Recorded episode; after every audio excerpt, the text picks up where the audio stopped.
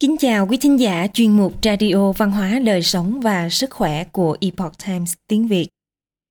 Hôm nay, chúng tôi hân hạnh gửi đến quý vị bài viết do tác giả Giảng Thu thực hiện có nhan đề Gieo mầm thiện niệm trong trái tim. Bài viết được dịch giả Lam Yên chuyển ngữ từ bản gốc của Epoch Times Hoa ngữ.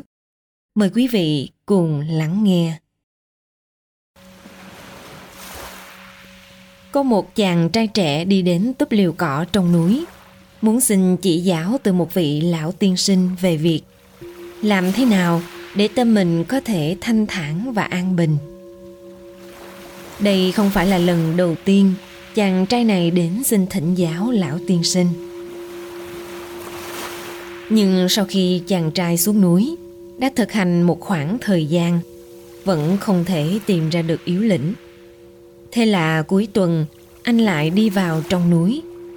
Chàng trai cho rằng để cho tâm mình an bình, nhất định là có lối tắt, có phương pháp tốt. Lão tiên sinh vẫn như thường lệ trả lời chàng trai. Bảo anh quan sát thêm, khi tâm động thì niệm dấy lên là gì? Xem đó là thiện hay ác và hãy kiềm chế những ý niệm không tốt Lão tiên sinh đã nói nhiều lần, cũng nhiều lần nghiêm túc nhắc nhở chàng trai. Nhưng chàng trai vẫn không mấy lưu tâm. Cho nên lần này, khi chàng trai nghe lão tiên sinh nói lại giống hệt như vậy, trong lòng đã nảy sinh một tâm lý phản đối. Ôi lão tiên sinh, một niệm đầu mà thôi, tôi thực sự sẽ không đi làm chuyện xấu huống chi mỗi ngày bồn ba mệt mỏi bề bộn công việc. Ý niệm sinh ra nhiều lắm. Chúng giống như những con ong vo ve trong đầu của tôi thôi. Hơn nữa, tôi tóm được bọn chúng sao? Ngài bảo tôi quan sát niệm giấy lên. Nếu tôi biết đó là thiện thì sao? Là ác thì thế nào? Tôi chẳng phải vẫn là tôi hay sao? Tôi cũng không thấy mình có gì thay đổi cả chàng trai trẻ đứng dậy, từ biệt lão tiên sinh, xoay người đi xuống núi. Lão tiên sinh nhìn bóng lưng chàng trai, chỉ khẽ mỉm cười. Trên đường đi, chàng trai gặp hai ông cháu đang đi dạo trên núi. Người ông một tay kéo cậu bé, tay kia chỉ vào cái cây to, nói, cháu nhìn đi, đây là cây bồ đề, cây trăng còn bên này là cây dâu tầm. Người cháu hỏi. Ông ơi, những cây này thật cao lớn. Hạt giống của chúng hẳn là cũng rất lớn phải không ạ? Người ông hiền từ nhìn đứa cháu, cười nói. Đừng thấy chúng đều cao lớn như vậy. Kỳ thật, hạt của chúng không lớn hơn hạt mè bao nhiêu đâu. Người ông nhặt những hạt cây rơi vãi trên mặt đất Rồi kể cho cháu trai một câu chuyện ngụ ngôn. Ông lấy cây dâu tầm và cây cỏ dại làm ví dụ. Khi còn là những hạt cây Thì dù là ngoại hình, độ lớn hay là trọng lượng Chúng đều không chênh lệch nhau bao nhiêu Thậm chí còn rất khó phân biệt. Nhưng cây dâu tầm nói Tôi muốn hướng thiện, làm việc tốt, trở thành một người tốt, mãi mãi là một người thiện lương. Vì vậy, hạt cây dâu chỉ yêu cầu tâm mình hướng thiện, nói lời nhân hậu, làm việc thiện. Cho dù gặp cuồng phong bão tố hay sương tuyết băng giá, thì nó vẫn giữ vững tấm lòng thiện lương, không bao giờ oán hận. Cứ như vậy, Cây dâu tầm ngày càng lớn, càng cao. Hạt cây dâu tầm giữ vững gốc rễ thiện lương. Cho nên sau khi nó lớn lên, toàn thân đều là quý giá. La dầu có thể dùng nuôi tầm kéo tơ, dệt thành gấm vóc tuyệt đẹp. Trái dầu tầm có thể giúp đèn tóc sáng mắt. Vỏ và rễ, ngay cả lá của nó đều là loại thuốc hay có thể trị bệnh cho con người. Nhờ kiên trì với thiện niệm trong tâm của mình hơn nữa hàng năm đều không ngừng nỗ lực. Cây dâu tằm phát triển tốt tươi dưới sự che chở của trời cao, ngày một cao lớn, khỏe mạnh. Ông nội, lớn lên cháu cũng muốn giống như cây dâu vậy. Người cháu nghe ông kể chuyện, mở to đôi mắt long lanh, cảm thán, rồi lại hỏi. Ông ơi, vậy còn hạt cây có dại thì thế nào?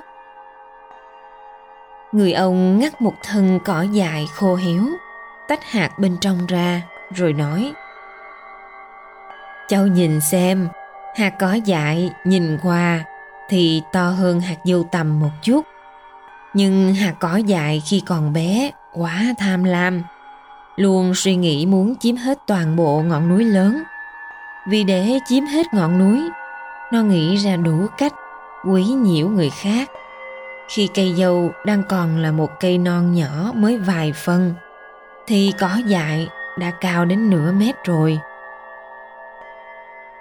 Cỏ dại vương thân hình mảnh khảnh, chống nạnh, cười nhạo cây dâu, muốn ganh đùa cao thấp với cây dâu. Nhưng cây dâu không để ý đến nó, chỉ dặn lòng nhất định phải giữ gốc thiện lương, không nên nói ra những lời tổn thương người khác. Cây dâu còn nhỏ, vẫn chưa thể ra hoa kết trái, nhưng đã hiểu được cần đem lá dâu nuôi dưỡng tầm con. Bởi vì cỏ dại thường xuyên muốn gây sự tìm lỗi của người khác khiến cho nguyên khí bản thân bị thương tổn nặng. Vết thương chồng chất. Cho nên cuối cùng không thể lớn lên tốt tươi được. Rễ lá và thân thể của nó vẫn luôn nhỏ yếu. Cây dâu và cỏ dại đều được tắm mình trong ánh nắng như nhau. Tiếp nhận hạt mưa giống nhau. Nhưng cây dâu thiện lương, ngày càng cao lớn và khỏe mạnh. Còn cây cỏ dại lại ngày một nhỏ yếu. Tuổi thọ ngắn ngủi, ngắn đến mức sống không đến mùa đông. Vốn dĩ chỉ là một câu chuyện ngụ ngôn đơn giản, nhưng chàng trai trẻ vô tình đứng nghe, lại thấm đến tận đáy lòng. Lại nói, bản tính của chàng trai trẻ cũng không xấu, chỉ là có không ít thói xấu vặt chàng trai nghe người ông giảng giải, trong lòng đã minh bạch rồi. Hóa ra lão tiên sinh bảo chàng trai quan sát xem, tâm động thì niệm dấy lên ấy là thiện hay ác? Là bởi vì những ý niệm kia cũng giống như những hạt giống này, cuối cùng sẽ mọc và lớn lên thành những giống loài khác nhau. Hạt giống mang thiện niệm sẽ ngày càng trưởng thành mọc thành cây to lớn, cao vút trong lòng người. Giống như cây dâu mà người ông đã kể, toàn thân đều quý giá. Cho dù nó không ngừng nỗ lực, trời cao cũng sẽ giúp nó phát triển, ngày càng cao lớn hơn. Mục đích của ông trời không phải là hy vọng cây dâu lớn lên cao khỏe, mà hy vọng sự trưởng thành của nó sẽ có lợi và giúp ích cho rất nhiều người. Chàng trai trẻ cũng hiểu được rằng, ác niệm sẽ giống như hạt giống của cỏ dại. Nếu không kìm hãm, chúng sẽ sinh trưởng điên cuồng, thậm chí chiếm núi làm vua. Cuối cùng sẽ khiến cho tâm hồn của mình trở nên vô cùng nhỏ bé và yếu ớt. Nhưng cỏ dại dẫu có điên cuồng thế nào, thì cuối cùng cũng không thoát khỏi sự trừng trị của thời tiết. Vừa đến mùa thu thì cỏ dại liền khô héo, còn chưa tới mùa đông, nó đã ngã rạp xuống đất, không còn chút sức sống nào. Sau khi nghe xong câu chuyện ngụ ngôn của người ông, chàng trai trẻ rốt cuộc đã hiểu những lời của lão tiên sinh.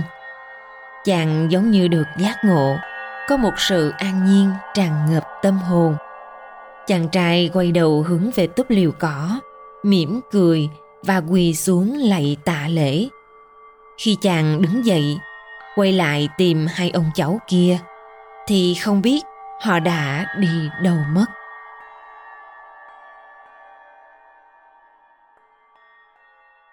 quý thính giả thân mến, chuyên mục Radio Văn hóa Đời sống và Sức khỏe của Epoch Times tiếng Việt đến đây là hết. Để đọc các bài viết khác của chúng tôi, quý vị có thể truy cập vào trang web epochtimesviet.com. Cảm ơn quý vị đã lắng nghe, quan tâm và ghi danh theo dõi kênh. Mến chào tạm biệt và hẹn gặp lại quý vị trong chương trình lần sau. Kính chúc mọi điều bình an và tốt lành với quý vị cùng người thân